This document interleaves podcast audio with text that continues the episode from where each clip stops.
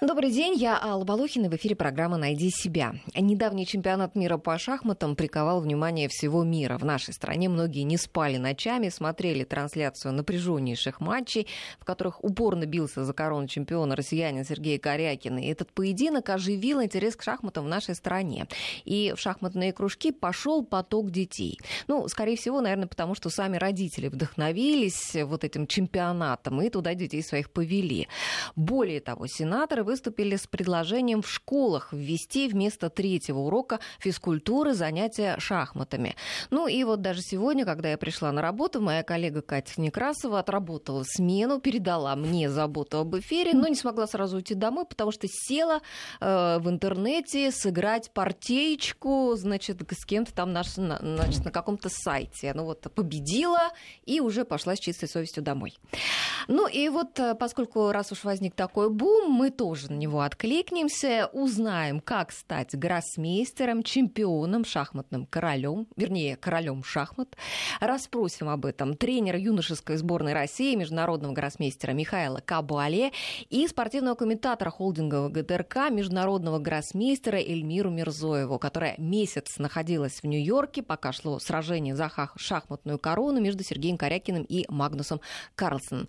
Добрый день, господа. Добрый день. Добрый день. Эльмир, давай с тебя начнем. А, вот а, ты стал чемпионкой России в 16 лет, гроссмейстером в 21, и вот на этом чемпионате мира, где ты была как а, журналист, спорт... как журналист, да, как комментатор, вот как шахматиста тебя что-то поразило?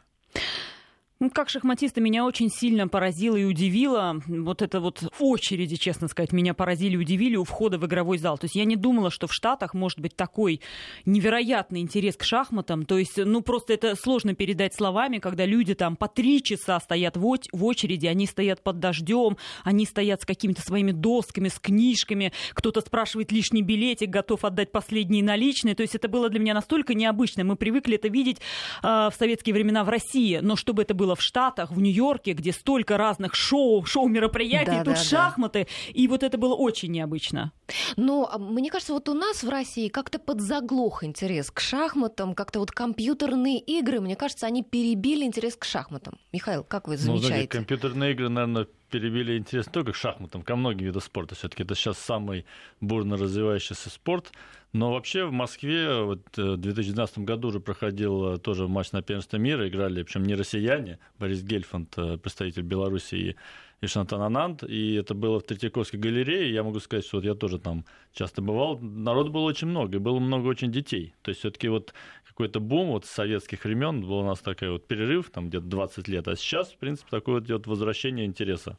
Ну а в чем секрет шахмат, что вот э, уже не одно тысячелетие в них играют, да, и интерес не пропадает, и даже несмотря на то, что, ну это вот казалось бы не такое уж и зрелищное по сравнению вот с какими-то современными, да, шоу вот видами, шахматы, ну что, ну вот сидит, сидят два человека, ну да, играют и они, думают, и думают долго и упорно. Ну вы сами сказали, тысячелетняя история. Это не, не многие виды спорта может, могут этим да? похвастаться. Поэтому есть какая-то вот скрытая такая, знаете... Аура, э, что ли, такая магия шахмат, магия, потому магия что игра шахмат, не да. разгадана. То есть очень много вариаций. Это же известно, что на шахматной доске с каждым ходом количество возможных, всевозможных и невозможных продолжений увеличиваются в разы. То есть эта игра, она неисчерпаема. То есть, есть и поэтому, э, если, допустим, в шашках там правило, что ты обязательно ну, должен надо брать... с какой-то позиции начинать, потому что все просчитано, уже неинтересно. Да, а, а в шахматах нет этого. То есть там э, она не исчерпана, эта игра.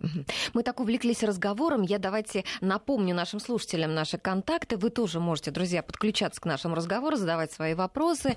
А, пишите нам на WhatsApp 8 903 170 63 63 или на смс-портал 5533 в начале слова «Вести».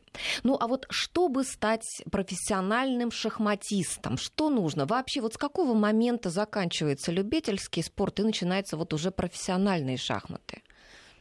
Не, ну, любительски это все-таки по возрасту. Знаете, вот дети сейчас, э, если в советское время гроссмейстером там становился 20 лет, это считал, что он молодой. Да? Сейчас вот тот же вот Корякин, кажется, он, не по-моему, в 13 лет становится гроссмейстером. Для них как бы рекорды. Еще раньше, да. чем Тельмер. Какой там? Куда мне рядом с Корякиным и с Карлсом? Корякин вообще попал в книгу рекордов Гиннесса как самый молодой гроссмейстер. Он в 12 лет, по-моему, в 211 дней. Там, да, по дням уже считают. Да, там не реально... по годам, не по месяцам, а по дням. Нет, там именно по дням. То есть я просто помню, так как вот делала о нем профайл, когда освещала этот матч, и Корякин, он просто вот в книге рекордов Гиннесса 12 лет, 211 дней, рекорд до сих пор не побит. То есть Карлсон все-таки стал э, гроссмейстером в 13. Чуть-чуть попозже, там на несколько дней. Ага. Хоть и победил он, да, в последнем чемпионате мира, хоть Корякину и не удалось его превзойти, но вот в чем-то наш Но в чем-то до сих пор превосходит. Пока никто не может mm превзойти, да. Ну так что, а профессиональный шахматист считается с момента, когда он становится гроссмейстером или когда?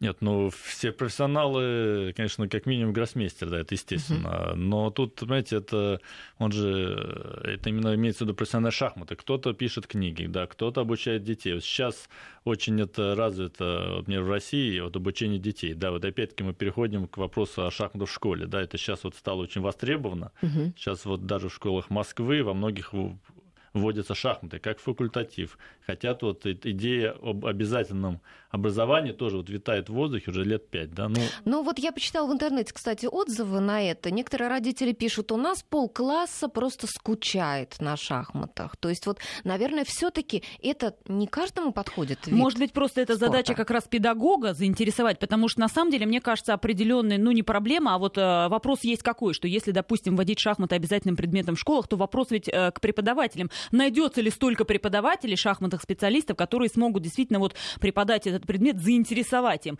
Ну вот на тему шахмат в школе расскажу. Вот э, в Москве была школа на улице Тихомирова, если я правильно помню. Вот несколько лет назад я туда ездила, снимала репортаж, и там, значит, вот просто в дневниках, значит, э, математика, литература, шахматы. И дети, они просто рвались на этот предмет. Ну, во-первых, а, детишки не скрывали, что на шахматах их не грузят. Но гораздо проще. Домашние задания не задают. Домашние задания им задают небольшие диаграммки, такие несложные, но все это в формате игры проходит с детьми. И дети, вот мне кажется, это вопрос именно ну, умения преподавать, да, умения донести.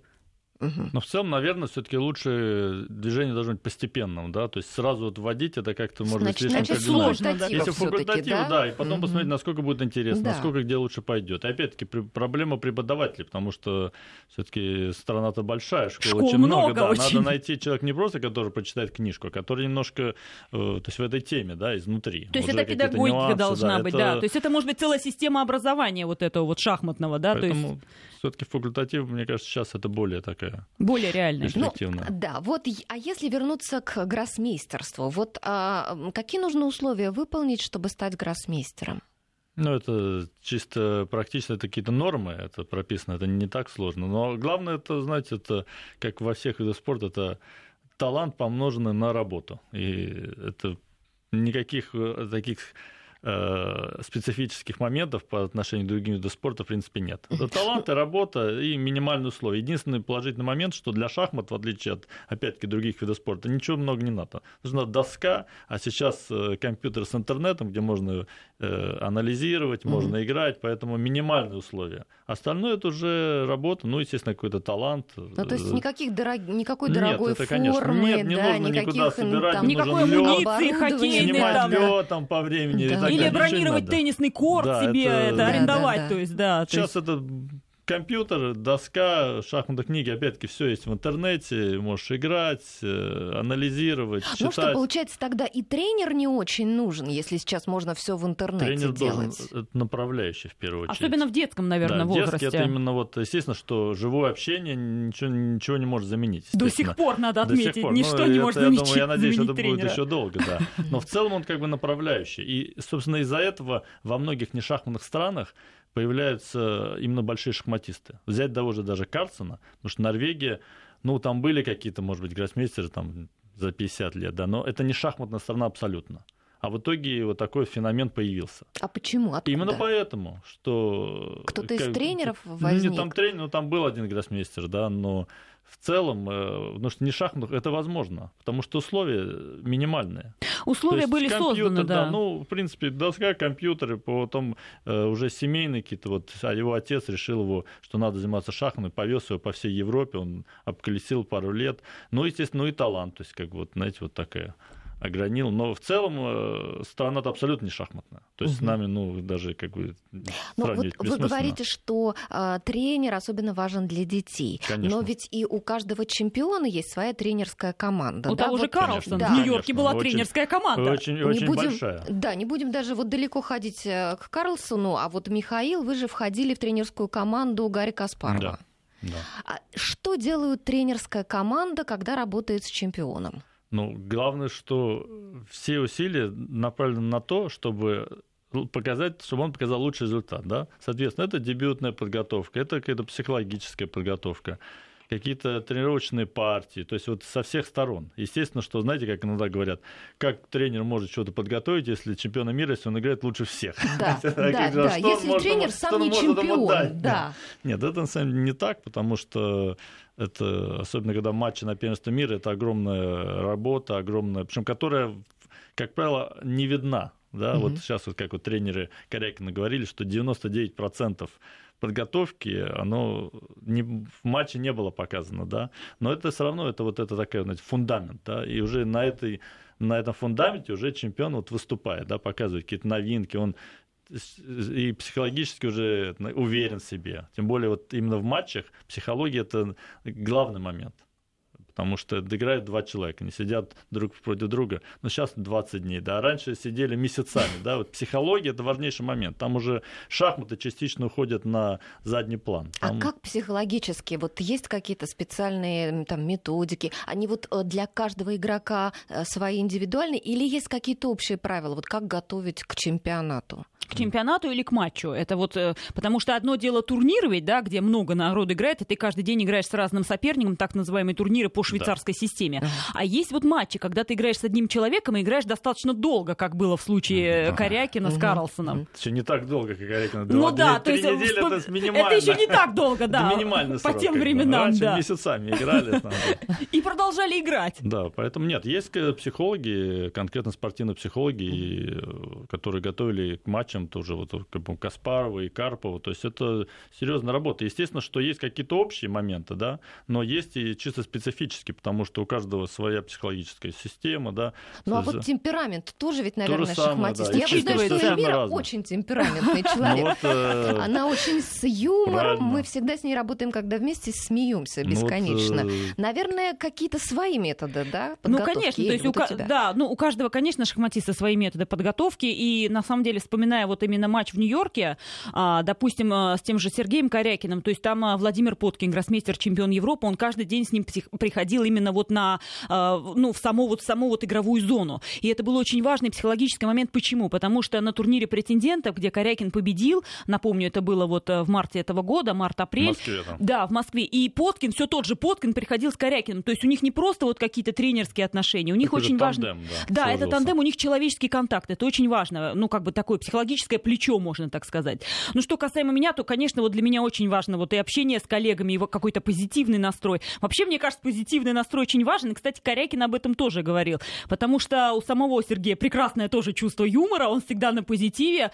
Тот же Поткин, я ну, просто вижу, идут они в игровой зал, и как-то, видимо, чтобы немножко разрядить нервную обстановку, там шутки какие-то, ну, как-то вот немножечко разрядить эту ну, атмосферу, потому что она заряжена очень. Да, надо как-то, чтобы человек чувствовал себя комфортно, чтобы не было никаких вот зажатостей, никаких вот снять ну, вот это вот верхнее. Да. А есть какие-то традиции вот э, в шахматах, в таких в больших, э, как соперники друг с другом общаются до поединка, после поединка? Ну, Знаете, как вот у боксеров же есть там тоже какие-то свои... Взгляды вот эти вот, да, на предматчевых пресс-конференциях убийственные там взвешиваются, там что-то у них там тоже происходит. Сейчас такого нет в последнее время, как-то сейчас более уважительно, а во время партии, до партии, после обычно не общаются. Нет, Потому На что, всякий ну, потому что случай. матч еще не закончился. Вот когда они, матч закончится, можно уже о чем-то поговорить. А тут это же они в борьбе. Они же соперники. Да, то есть это- это соперничество. Например, а, Корякин рассказывал, что с Карлсоном, в принципе, у них при... ну, хорошие отношения. Тот же Карлсон об этом неоднократно говорил. Но как только Корякин выиграл турнир претендентов, у них общение автоматически просто сошло на нет. То есть до этого они и в скайпе общались, и даже вот был случай, они ходили вместе на дискотеку в Москве там несколько лет назад, возвращались в столичном метро. Но как только Корякин выиграл турнир претендентов и стал соперником Карлсона по титулу, у них моментально все прекратилось, они вообще не общаются. Хотя в интервью, конечно, говорят, вот у нас прекрасные отношения, и после матча мы вновь будем Ну, болтать да, ни о чем. Да, но пока Дружба, нет. дружба, а Конечно. табачок врозь. Естественно. Мгм. Понятно. Ну, а вот э, зависть к сопернику, да, вот э, бился-бился, соперник тебя победил. Бывает так, что вот спортсмена настолько захватывает вот какие-то отрицательные чувства, вот он не может больше вот выйти из Ну, этого. Знаете, это даже не зависть, это вот э, шахматы Злоба считается, или что это вот, да. Ну, борьбы, вы может быть, понимаете, что обида. соперник, это в отличие от других, когда там секунды, да, то есть кто-то опередил в секундах, тут он тебя же как бы морально он тебя, тебя победил, это самое худшее, да, поэтому естественно, что после партии тот же вот Карлсон, когда проиграл, он, он э, и с- Не то, что с с- Корякиным. не, даже ни с кем, Он вообще ни с кем не смог, он убежал с пресс-конференции. Убежал, потому что это нервы, это тем более для него, как чемпион мира, проиграл партию. И он редко проигрывает да, очень, Тем более да. он и- не то, что он, он же не вел в счете, он сразу стал проигрывать. То есть для него это был, конечно, шок. И, естественно, реакция это такая... Ну, хотя это еще в пределах приличия, но раньше мы так бывало и разное, знаете, что он там ки- кинет и так далее. Люди разные. Мгм. То есть он еще держался в рамках приличия, а так э, люди срывались по-разному. То есть фигуру он не метнул. не в- в метнул, да, ни в Сергея. кого, да, ни Сергея, ни на кого-то еще. да, как да. известных. Да, вот именно примерно так. Потому что, это, знаете, он же соперник победил тебя. Это не просто так вот, знаете, там, секунды, там, ты показал, у тебя 10, там, 10, а у него 9,9. Ну, он молодец. А тут же он тебя победил конкретно. что Конкретно, он да. умнее, это сильнее. Да не то, что умнее, вот именно сильнее, что Мгм. ты оказался, показал какие-то качества. Это самое вот неприятное. Естественно, реакция бывает разная. А какой вообще у профессиональных шахматистов режим жизни? Ну, если в зависимости от, если это От подготовка состояния, к турниру, если это или турнир, да. турнир сам. Если это турнир Ну, вообще, вот как там между турнирами Но между жизнь турнирами это такие непрекращающиеся тренировочные сборы, да, то есть это работа, какой-то минимальный отдых и работа. То есть Ну вот, это скажем, от музыканты профессиональные, Да. они там часов по 6 в день обязательно должны Ну, играть. это нормальное да, время, там да. 6, там Для 8, не знаю шахмат это нормальное время. И шах- тоже. и шахматисты Конечно, да. профессионально тоже каждый день Да, должны да, играть. если- конечно, да, если сборы проходят, конечно, это, от это минимум 6 часов. 6-8, и кроме того, иногда захватывают какие-то эмоции, бывает, и, знаете, это сдвигается и к поздней ночи и так далее. Это нормально. В Но принципе, это все на шахмат- сборах, вы говорите. На сборах, да. Они бывают там... На в- ну, турнирах это другое. На турнирах это подготовка к партии где-то тоже большая, 3-4 часа, плюс сама партия ну, до 7 часов может быть. То есть тоже такой рабочий график. И потом вот тот же вот Мэр Карсон говорил, что на турнирах я даже, я даже никуда не, не смотрю, какой город, в каком городе я играю, потому что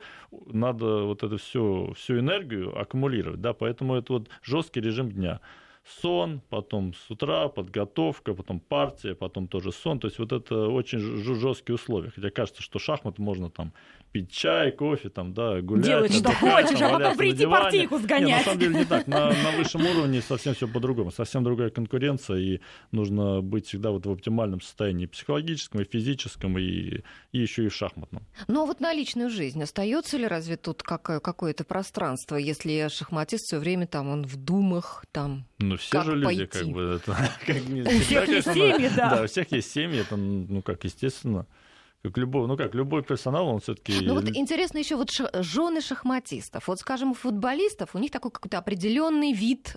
Вид, в общем. Вид, они Вид, определенный да, вид, назовем Очень так. определенный. Да. Вот, там, блондинки, да, там, с губами и со всем прочим. А у шахматистов это как-то, мне кажется, все совсем по-другому, А да? как тут два есть варианта. Или она жена шахматистка, или нет.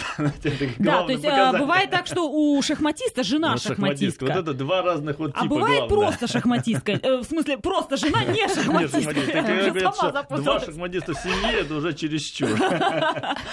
Поэтому Как у обычно, артистов. да, а так, э, так, в принципе, никакой такой специфики нет. Абсолютно, абсолютно разные. И нет такого, знаете, как мифа, да, там блондинка, что такое. Жена шахматиста определенный нет, нет, вид, она такого бывает, нет. что вот Мгм. и по истории, как у чемпионов мира, жены бывали такие больше такие двигатели, да, вот, что Как они вот менеджеры мужа- в каком-то да, смысле, мужа да. продвигали, вот тоже, вот тоже Мгм. Петросяна была, вот Рона Яковлевна, она как вот его двигала, что если он, может, где-то и где-то ему там было не хотел что-то, да, что-то там просить, а оно такое было более двигатель. И это вот часто такое бывает, что именно жены так вот продвигают больше Жены мужей. работают менеджерами Да, часто, такое, да? да, да. Вообще шахматисту нужен менеджер, да? Вот, вот в чем заключается его задача? Если вот вы говорите, и часто не думают даже о том, в каком-то я там городе сегодня-завтра играю, значит, об этом думает кто-то другой, да? Менеджеры, Менеджер, жены, да. Да, это общение с организаторами, это Выстраивание Выс- графика, графика. покупка билетов, это вот э, логистика вся. Например, вот у того же Сергея Корякина перед э, матчем в Нью-Йорком, перед стартом, например, у них есть такая церемония, примерка кресла, когда они себе вот э, во время Да матча, что? да, они, ну, приходят и просто, ну, как бы смотрят, вот в этом ли кресле я буду играть, и потом оно под них все индивидуально подгоняется. И вот я просто видела фотографии Галия Корякина, то есть это супруга Сергея, она как раз в преддверии матча, она находилась там на месте специально для того, чтобы помочь супругу вот именно разобраться со всеми этими техническими деталями. То есть она приходила на примерку вместе с Сергеем, то есть э, шла, ну, как бы на полный контакт с организаторами, то есть... э, Чтобы никакой там гвоздь ниоткуда не Да, торчал, да, да? чтобы- деталь- деталей там не существует. Это как бы слишком высокая ответственность. Да, поэтому здесь все имеет значение. Освещение, степень освещения, яркость лампы, вы знаете, там все. Тем более, что в Нью-Йорке они играли вот в таком застекленном, такой стеклянный куб, стеклянная клетка, звуконепроницаемая, да, и, соответственно, там, как рассказывала супруга Галия, то есть там, конечно, изучалось все. Там степень освещения, высота вот этого кресла, двигательный процесс этого кресла, как это все будет, то есть куда кладет пиджак, вот такие мелочи. Еще, конечно, жены, они, ну, то есть помогают с выбором одежды. Например, Аруна Ананд, которая супруга Вишванатана Ананда, она, например, очень часто вот сделала тоже много с ней интервью, и она рассказывала о том, что вот, например, у Виши, например, сегодня определенное настроение, я это чувствую, и вот я ему подбираю конкретный какой-то галстук, допустим, поярче. Допу- Ну, я вот Или серьезно. наоборот, у нее такое хмурое настроение, ему Или, поярче надо. или, или, ну, вот поярче он хочет. А бывает, говорит, даешь ему желтый галстук, он говорит, нет, может быть, мне что-нибудь классическое сегодня. То есть вот подбор одежды, да, то есть вся вот эта вот логистика, назовем это Да. так, все, что окружает вот этого профессионального спортсмена, шахматиста, оно все часто вот падает, ну, не падает, оно на плечах супруги, менеджера. Ну, менеджер тоже это как человек по связям с общественностью. Есть Но смотрите, получается, что у шахматистов, у них, как у артистов, есть свой райдер. Вот меня обеспечьте такой-то водой, да, там мне нужно такое кресло, там, и Но это там не у всех Не, шахматистов. это не всегда, это имеется в виду, вот матч, это как Это вот именно вершина, матч, это да. вершина Всё-таки, уже если либо. турнир какой-то вот круговой, там супертурнир, там э, уже Попроще. попроще, да, там, потому что, ну, турнир, в конце концов, не последний. А матч на первенство мира, он бывает не так часто. Он может уже и шанс, последний, да. Да, поэтому там совсем по-другому. Там вот это все вот прорабатывается от там, да, как вот Эльмир сказал, от как вот от освещения, как степени оно падает, освещения тень, лампы, как она тень падает, да, под падает, да, каким вот как вот углом. и так далее. А воду специальную тоже там какую-нибудь? А На Или самом деле, это кро- нет, на самом деле, кроме шуток, с водой тоже все не так просто. Вот э, Михаил наверняка помнит, что Магнус Карлсон известен был тем многие годы, что приходил на партию с апельсиновым Да, соком. таким То есть, причем, да, да. причем э, была какая-то обычная бутылка, и явно вид, э, видно, что сок туда просто залит. И журналисты даже его, ну, подкалывали в том смысле, что спрашивали, «А, Магнус, а как вы рассчитываете так, что у вас со- сока все время хватает на партию? Да, то есть, но сейчас он ходит на партии без сока апельсинового, вот последний, ну сколько, вот год, может Поменялись привычки. да, и он сейчас предпочитает воду определенной марки. Это, то есть, это не шутка, что вот человек пьет воду определенной марки. Насколько мне известно, у него спонсорский контракт с этой компанией, и, соответственно, в Нью-Йорке вот стояла везде эта вода. Она стояла от игрового зала, она стояла, она стояла везде. То есть там наверняка какие-то коммерческие соглашения, но просто я к тому, что даже вода в матчах на первенство мира имеет большое Ну, значение. например, вспомнишь, что вот Борис Гельфанд, претендент, который в Москве играл, да, с Анандом, у него вот такая все время бутылочка, что-то всю жизнь у него было, всю его карьеру, что у него там залито, никто не знает. И он никогда Тайна, не да. говорит. Но это, это не вода. Это какой-то сто- бодрящий Да, напиток. бодрящий напиток, но, но не допинг. Но секрет. О, какой интересный, интрига какая. Ну что ж, а сейчас мы должны прерваться на новости. Вернемся через две минуты в студию продолжим разговаривать о шахматистах. Итак, напоминаю, мы говорим сегодня о профессиональных шахматистах с нашими гостями, тренером юношеской сборной России, международным гроссмейстером Михаилом Кабали и спортивным комментатором холдинга ГТРК, международным гроссмейстером Эльмирой Мирзоевой. Эльмира на пару минут отошла из эфира, потому что у нее свой эфир, она сейчас расскажет о спортивных новостях и вернется к нам. А, наши слушатели пишут а, очень много сообщений и на смс-портале, напоминаю, 5533 в начале слова «Вести» пишите, и а, на WhatsApp 8 903 170 63 63. Вот наш постоянный слушатель Эдуард из Малаховки пишет, в детстве с приятелем-соседом любили поиграть, но всегда заканчивалась игра дракой. В конце концов, мама запретила, а было так здорово. А, вопрос от Ольги Васильевны, а где взрослый, очень взрослый человек может научиться шахматам с нулям, живьем, без компа? Ну, видимо, компьютером не владеет Ольга Васильевна, а играть хочется. Сейчас очень много вот в последнее время открылось клубов, разнообразных школ, и там можно не только детям, не только, да? Там с 7 там, или там, с 5 лет, да, но там нет никакого ценза возрастного максимального, поэтому сейчас там в компьютере набирайте, сейчас это очень много стало. Ну и ведь по-прежнему уже много книг всяких разнообразных. Ну, книг да, по книге можно именно... ну, научиться? Лучше, конечно, вживую все таки чтобы вот сначала тренер это рассказал, потому что в книге это немножко это движение одностороннее, да, когда вот есть какой-то контакт с человеком, совсем по-другому. Конечно, лучше с тренером, он покажет, может посоветует какую-то книжку, и уже потом уже минимально сделать, а научиться, а потом уже пойдет, пойдет проще. Угу. Еще вопрос от слушателей. Какие перспективы у нашей шахматной школы по выигрышу шахматной короны? Такой матч закончился, а уже новые перспективы, да? Да, и спрашивают еще, кто, кроме Корякина, может претендовать на звание чемпиона мира из наших?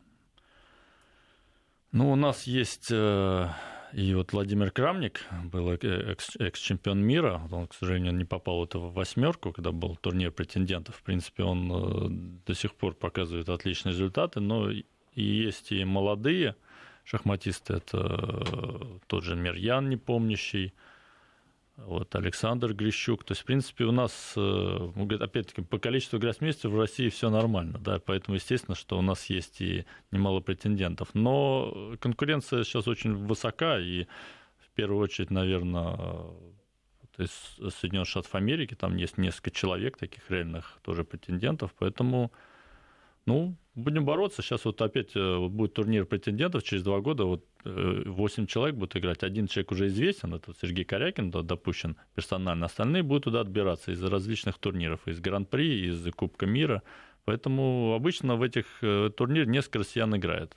Ваши ученики не попадут еще? Нет, мои боюсь, что может, еще, маленькие просто. Может быть, за, за два года может много произойти, но все-таки. Может быть, в следующем так. цикле, Михаил. В следующем, в следующем это возможно, да. А у вас какой возраст? Вот наша юношеская сборная, сколько лет? От 8 до 18, примерно, до 20. Угу. Вот вы видите среди них уже вот кого-то, кто может блеснуть на чемпионском уровне?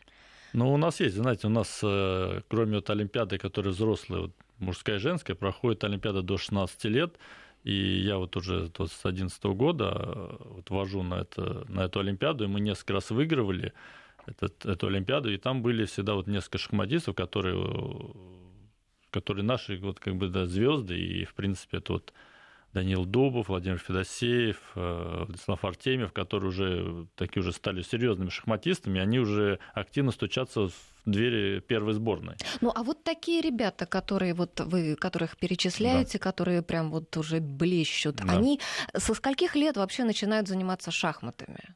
Ну, как правило, это стандарт только, знаете, с 5-6 лет. Угу. Так, плюс-минус. То есть, ну, кто позже, это такое исключение.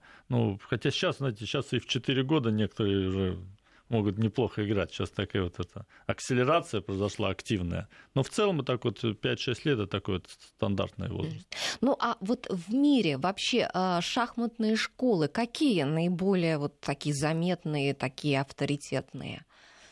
Ну, в Соединенных Штатах Америки, насколько я помню, есть э, школа Жужи Болгар, да, то есть вот она там очень развивается, и как раз э, в эту школу очень многие уехали из разных стран, и они вот примкнули. Сейчас очень много гроссмейстеров последние годы поменяли, скажем так, спортивное гражданство и выступают за сборную США. Именно поэтому сборная США, ну, она невероятно просто усилилась, то есть там и Фабиана Каруана, и Уэсли Со, да, ну, там Гата Камский, если я правильно помню, Накамура не будем забывать. То есть, конечно же, вот в Америке, может, это странно прозвучит, но в Америке шахматный бум.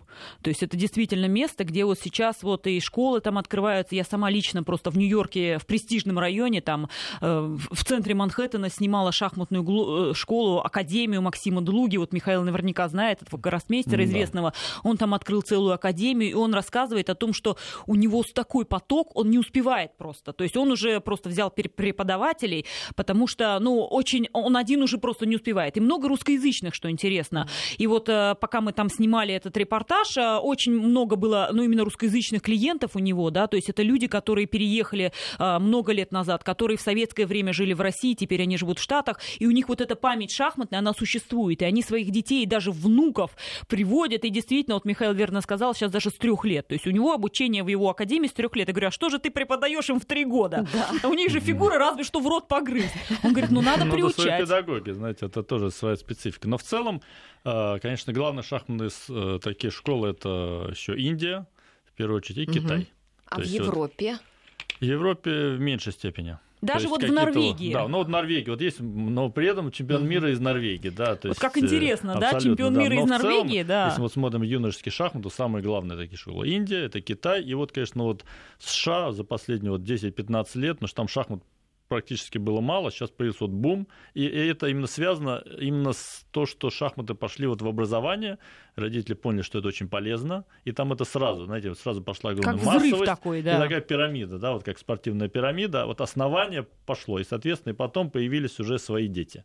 Сейчас там тоже очень много 15-16-летних гроссмейстеров, очень, очень сильных, и за счет, но в основном, правда, это китайцы. да, выходцы китайцы и индусы. Которые да? переехали, да, переехали в Штаты. Вот, как я сказала, очень много переезжают сейчас там, туда. Как кто-то говорил, что вот у меня кто-то мне, кто-то знакомый говорил, у меня ученики там 95% китайцы. Ну, они живут в Америке, да? Да, конечно, все американцы. Ну, как с математикой, примерно так же. А, Эльмир, а вот я знаю, что у тебя в семье тоже и сестра играет, да, и брат у тебя тоже гроссмейстер. Как так получилось, что вы все играете? А, ну, у нас просто ну, сем... ну, шахматная семья, на самом деле, как вот у того же Карлсона, в том смысле, что если в семье играют, то ну, очень часто это просто передается детям. Опять же, это может быть на, рав... на разном уровне. То есть, на самом деле, вот меня и мою старшую сестру отец научил, ну, чтобы, как говорится, две девочки, и чтобы им было чем заняться между собой. То есть, чтобы они не ходили... Не в куклы играли. Да, чтобы они не в куклы играли, чтобы не по улицам шатались, а просто, чтобы девочки были заняты. И вот он нас научил играть в эту игру, и я все время помню, была задача, что мне сестра в детстве все время объявляла вечный, э, как это, детский мат, вот этот вот, ферзь F3, ферзь F7. И я помню, для меня это было просто гиперзадачей, там, сколько мне было, лет 6, гиперзадачей понять, как же мне этого избежать. То есть я уже не думала о том, как там мне пойти где-нибудь погулять, я думала о том, как избежать этого мата. Вот, и брат у нас, соответственно, то есть это такая вот шахматная культура, и я думаю, что в России у многих так. Ну вот у меня могу сказать, что у меня тоже в семье, вот у меня старший брат, у меня мы все, родители все играли в шахматы, угу. при том, как, при этом, что у каждого еще была свой специфический спорт. Если отец играл в гандбол, мама полевая стрельба, а отец был чемпион мира по самбо, то есть он сейчас борец и самбо, и дзюдо, поэтому, но при этом он тоже играл в шахматы. физический спорт да, такой, да. то есть это говорится, вот говорится, что невозможно, нет, все, все это возможно, да, поэтому абсолютно разное, но шахматы как вот склеивающий, да, вот такой материал, ну как совет, советское время, понимаете, это вот такое вот было. Угу. Такая была популярность. Ну, а вот расскажите, пожалуйста, какие у шахматистов профессиональных доходы? Вот а, на что они живут, на какие средства? Мы уже говорили, да, вот э, Карлсон, э, спонсорский там контракт у него. Но С это, водичкой. Это, да, это чемпионы. У чемпионов вот какие-то свои спонсорские контракты, на это можно жить. На что остальные? Ну, первые, там, не знаю, может быть, 20-30 человек, может быть, до 50, это проводится супер турнир, очень довольно, довольно много, и там э, это все более-менее стабильно. Вот есть серия Гран-при, которая вот последние, может, 5-6 лет она вот стартовала, и тоже там постоянно проходят турниры, и, в принципе, там, э, ну, никто многие, многие суммы проходят э, не всегда официально, да, то, что показывает официально, Даже это так? может вершина айсберга, да, но это такое, это шахматная специфика, это опять-таки, ага. это вот шахматы, как, как, знаете, как тут это все, как у остальных видов спорта, но есть своя специфика. Вот это своя специфика, что не все как бы есть, опять-таки, для этого есть и менеджер, да, который договаривается конкретно какие-то вот условия, и как, как по финансам, и по каким-то еще там условиям, да, то есть это не все, так сказать, открыто, это, но это ничего в этом такого предосудительного нет, но это первые, да, ну, может быть, там 30, да, остальное, ну, уже турниры, как вот в теннисе, да, вот есть турниры,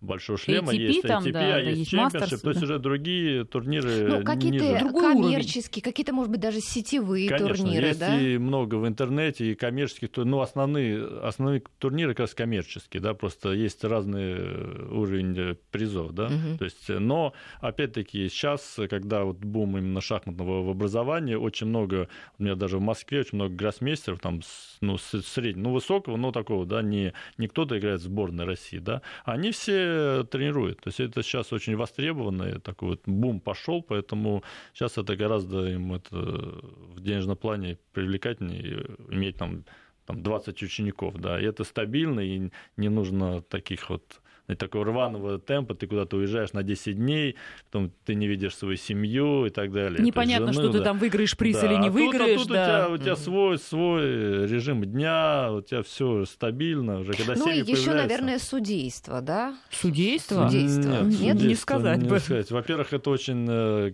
очень мало людей в это задействовано, поэтому нельзя так сказать. Ага. Ну хорошо, сейчас мы еще раз прервемся на прогноз погоды и местные новости. Мы до перерыва заговорили о, о тренерстве, о том, что сейчас бум на шахматные кружки, и а, очень можно, в общем, да, успешно работать и тренером после того, как ты завершишь карьеру а, большого игрока, да. А, наверное, вот интересно, вот сейчас а, с развитием интернета, вот а, в интернете онлайн э, какие-нибудь знаменитые тренеры ведут уроки? Можно вот э, сейчас, знаете, вот онлайн-образование можно учиться в самых лучших вузах мира э, в интернете. Сидя а вот, дома а вот учиться. да, сидя дома. А вот в шахматах можно ли вот у каких-то лучших конечно, супертренеров, вот тренер там Магнуса Карлсона, Не, ну, Да, или Магнус сам Магнус да. Карлсон. да, или наш Сергей Корякин. Нет, ну сейчас многие тренеры работают, э, это не в открыто, а просто дистанционно, потому что один живет там, то есть это даже если они живут, например, в Москве, да, это все равно такие препятствия по логистике, и большинство занятий сейчас проходит, конечно, онлайн. Это это- с простыми людьми или с Нет, великими да- да- чемпионами? даже ну, с великими это одно дело, когда выезжают на сборы, да, там, соответственно, вместе. Но если сборов нет, да, вот идет Мгм. как бы там несколько недель, то как бы по, по, по скайпу какие-то проводятся, Тоже конечно. Да, можно, это, нам, да. да, это Мгм. сейчас очень активно.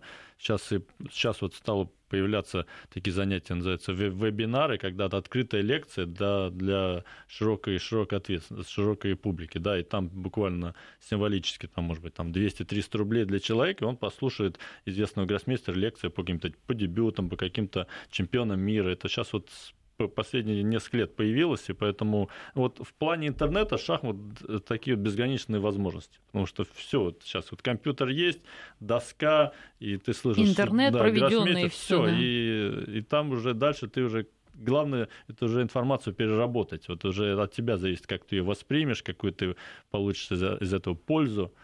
Кроме того, в интернете сейчас очень много проходит именно специфических турниров, немало специальных сайтов, где даже люди зарабатывают какие-то деньги. Первенство мира про- проводится. Да, да, да. То есть это вот интернет, это вот действительно такая вот шахматная мекка в том плане, что многие даже очень говорили о том, что боялись шахматной смерти живой. Почему? Потому Да. что все уходит в интернет, Мгм. да, потому что все сейчас там, и большая часть работы и по скайпу преподают, и э, разговаривают, и играют. А что же тогда живьем? То есть э, интернет, конечно же, в этом смысле поглощает, но живое, конечно, живое выступление, когда ты видишь соперника или даже, допустим, тренера, если есть такая возможность, то, конечно же, это лучше.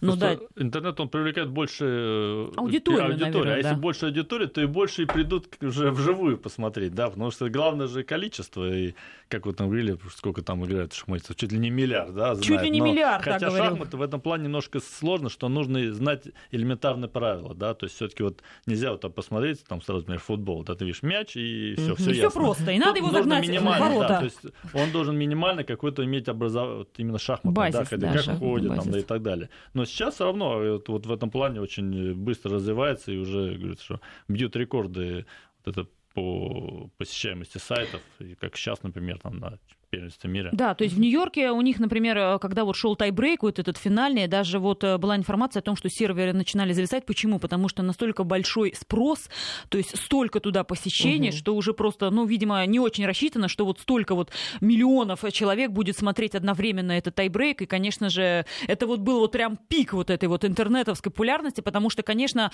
в самом этом фултер-маркете, игровом центре, конечно, там были сотни, тысячи людей, негде было сесть, но в интернете гораздо больше за этим наблюдать. Наблюдают, и, конечно, это было невероятное они зрелище. Как готовятся, они смотрят, какая была посещаемость там два года назад, да. Ну вот мы подготовили сервер к этому, да, одно время развивается, количество больше, и уже говорит, а к этому не готовы, да, сервер не упал. Да, и сервер начинает падать. То есть, конечно, там по ходу решались эти проблемы, но просто к тому, что действительно в интернете шахматы сейчас стали очень популярны, mm-hmm. и это прямо такая тем более сейчас вот много на смартфонах, да, куча приложений, шахматы. Играй с человеком, играй сам с компьютером, собой. играй, играй с Магнусом, Магнусом есть такое. Да, с Магнусом, Магнус причем э, с Магнусом можно сыграть в разном возрасте. То есть кто-то да, даже гордо пишет, я обыграл Магнуса в 7 лет. Обыграл Магнуса 7-летнего, ура! 13 лет он уже был гроссмейстер. Да уже его не обыграешь, 13 лет уже сложно его обыграть. Да, поэтому сейчас, тем более, вот я когда в метро, да, смотришь, там шахматы так уже кто-то и В метро сидят, играют, да? Такого раньше, ну как, ну было мало так, а сейчас сейчас вот именно такой бум, что там смотришь, уже хочешь,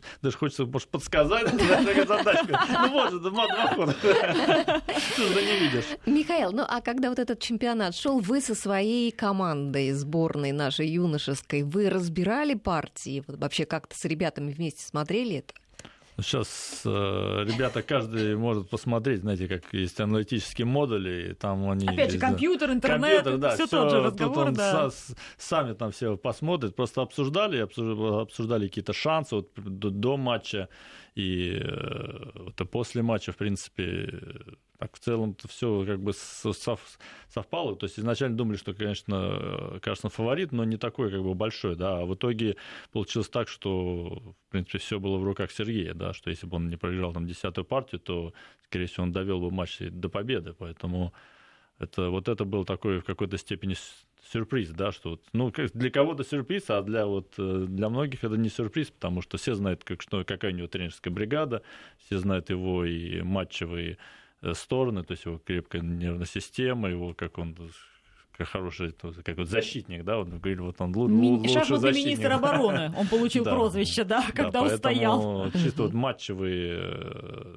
такие качества, которые в матче позволяют показывать лучшие результаты. И, в принципе, вот э, особенно во второй половине, когда он перехватил психологическую инициативу и уже Карсон, когда он проиграл, это все убежал, убежал. В ужасе просто. Этого не было никогда. То есть это он, потому что он, ну это уже не первый это матч, эмоции, он, да. он и проигрывал, но он как бы все-таки так всегда держал себя, а тут он прям эмоции такие его. Не сдержался, да. Ну, вернемся к нашей сборной, к вашей сборной да. юношеской. Как строится вот у вас работа с ребятами? Ну, в первую очередь, это сборы, конечно. Это сборы, это вот тренировочные сборы. Они когда... проходят с, как, э, с какой периодичностью? Ну, регулярно. То есть, э, а учитывая вот... С, ну как прошлого, регулярно? Раз прош... в три месяца, раз даже в полгода? Раз в два месяца угу. даже, да. А вот, э, вот с прошлого года у нас вот шахматы ввели вот такую общепроекзательную систему Сириус, которая вот в Сочи по да, да, да, да, да, да. вот сейчас шахматы в прошлом году вошли, и вот в этом году это еще будет активно, там будет э, не 8, 8 сессий в году, а там сессия идет 24 дня, угу. то есть это прям такие ну и там, там, слава богу, дети могут и учиться. Да, там, там, То есть они, они уже без учиться, отрыва да, но там учебы. Э, есть опытные, высококлассные специалисты. Да, да, да. И это вот, конечно, это вот такой в какой-то степени прорыв, потому что это, потому что сбор это, в принципе, основное, только потому что есть тренер, это такая круглосуточная работа, это основной фундамент для роста шахматиста, особенно для молодых, а там возраст там, до, с 10 до 16 лет, то есть реально там даже 12-13 лет, это самое время, когда закладывается вся основа. То есть по, по какой дороге вот человек да, вот поедет, да, что вот есть возможность пойти по, на, на самый верх. Поэтому это, конечно, то, что вот это, это стартовало, именно шахматы туда были включены, это большая, конечно, большой успех. Угу.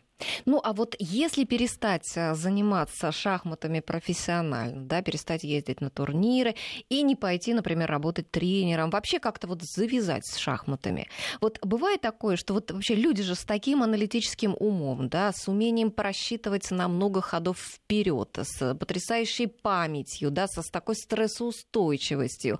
Вот а бывали ли такие случаи, когда э, вот эти люди такие были востребованы, какие-нибудь знаменитые чемпионы в другой какой-то области? Ну, знаете, очень много людей, которые там добились успеха, там шахматисты, очень много. То есть это можно взять и э, там, начиная там, от миллиардеров и каких-то спортивных, например, вот тот же э, ну, у нас президент федерации, вот Андрей Федоров, да, он, у него физкультурное образование шахматное, да. Есть, например, вот э, Краснодаре вот Сергей Галицкий, да, он кандидат мастера по шахматам. То есть это так просто они, знаете, нет, как говорится, нет бывших шахматистов. Это, знаете, как вот такой, не то, что такой наркотик, да, когда вот он привил прививку, и все, он уже, он все равно это помнит, да, все равно это остается. И спустя, даже если он не играет, бросил шахматы на 20 лет, все равно он все это отлично помнит. И только вот какое-то появляется какое-то событие, он сразу вспоминает, у него сразу интерес опять сразу, знаете, возрождается. Да, искра, знаете, искра, и опять это пламя зажигается, и сразу вот у него интерес опять возвращается, и, конечно, в этом плане нету, знаете, бывших там. Это очень много людей, которые хорошо играют, очень много. Просто, опять-таки, говорю, что вот перерыв, а потом хоп, смотришь, а вот он играет, ты смотришь, играет mm-hmm. довольно неплохо. Видно, что человек занимался, играл, то есть уже что видно, что какой-то класс. Это сразу чувствуется. Ну, а женские шахматы сейчас, вот как при Советском Союзе, да, у нас гремела женская шахматная вот школа, а сейчас что? Ну, сейчас у нас есть э, молодые подрастающие, например, Александра Горячкина, да, то есть она там свои, уже, по-моему, лет с 15 у просто нее, в сборной. Знаете, да. это лучшие результаты с еще советских времен. Она выиграла все за, за 4 года выиграл все первенства мира. Сначала от 14 лет до 18 лет, когда я был на следующий год. И когда я был 15, она выиграла два раза эм, до 20. Мира до 20 лет. То Таких результатов вообще не было. Да. То есть, когда человек выиграл все юношеские соревнования, в которых принимал участие. И потом ей стало скучно. И потом она пришла уже... Во взрослый женский шахмат. Она уже в сборной России, уже основной игрок. Да, то есть это вот такой вот э, феномен, можно сказать. Ну да? да, то есть это феномен женских шахмат, и, конечно же, с приходом Горячкиной в сборную команда усилилась. Ну, конечно же, у нас есть а, по-прежнему там Хотя Екатерина Лохно, и, да, Александра и Костенюк, да, чемпионка нас, мира, вообще великий спортсмен. Олимпийские чемпионки были несколько лет, Валентина у нас Гунина, конкуренция, да. особенно в женских шахматах, Ну вот говорят, высокая. что для организаторов турниров а, женские вот шахматы не так интересны. Ну, это с одной стороны, потому что, конечно же, мужские шахматы, ну, как на самом деле в любом виде спорта, тот же мужской теннис, у них же, допустим, а, в ATP-туре просто больше призовые, чем у женщин. Но, с другой стороны, женские шахматы гораздо более бескомпромиссны. То есть женщины достаточно эмоционально играют. И если мужчины где-то, да, ладно. Да, да, да. То есть, ну ладно, давай, там ничья, нет, там женщины не будут там, сидеть. Там все идут на принцип. Знаете, с женщиной нельзя договориться. Сложно договориться, в этом плане шахматы более женские шахматы более зрелищные. Ну что ж, спасибо большое за очень интересный разговор. Мы сегодня обсуждали профессиональных шахматистов. Эльмира Мирзоева и Михаил Кабали были в студии. Я Алла Волохина. Всем спасибо, кто нас слушал. До свидания. До свидания. Спасибо.